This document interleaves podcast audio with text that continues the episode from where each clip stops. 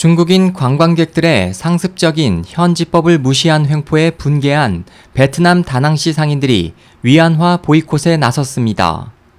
이십일 온라인 매체 베트남넷 등 현지 언론에 따르면 베트남의 대표적 관광도시로 알려진 다낭시의 많은 상점과 음식점들은 최근 상점 입구에 중국어와 영어 등으로 작성된 위안화를 받지 않는다는 안내문을 내걸고 있습니다.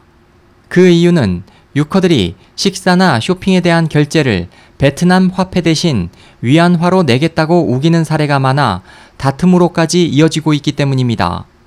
지난달 다낭의 한 술집에서 술을 먹은 유커, 즉 중국인 관광객이 베트남 돈이 없다며 위안화로 지불한 뒤 베트남 지폐를 꺼내 불태우는 추태를 보여 추방됐으며 이달 초에는 다른 유커가 노점에서 바나나를 산 뒤 상인에게 억지로 위안화를 들이미는 장면이 페이스북에 공개돼 많은 이들이 공분했습니다.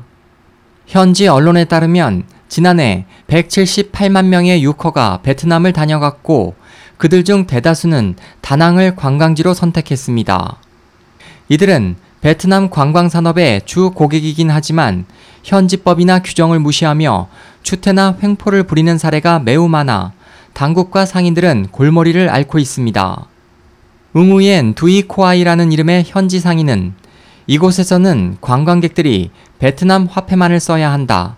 다른 외국인 관광객들은 이 규정을 잘 지키지만 유커들은 베트남 화폐를 가지고 있으면서도 현지법을 무시하고 위안화로 내겠다고 우기는 비상식적인 횡포를 일삼는다고 말했습니다.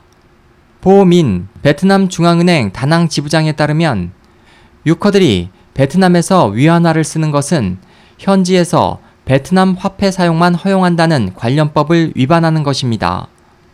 남중국해 영유권 분쟁으로 반중 정서가 계속 확산되는 베트남에서는 유커들의 잦은 횡포와 중국인 불법 여행 가이드들의 베트남 역사 왜곡 등으로 그 골이 점점 깊어지고 있습니다.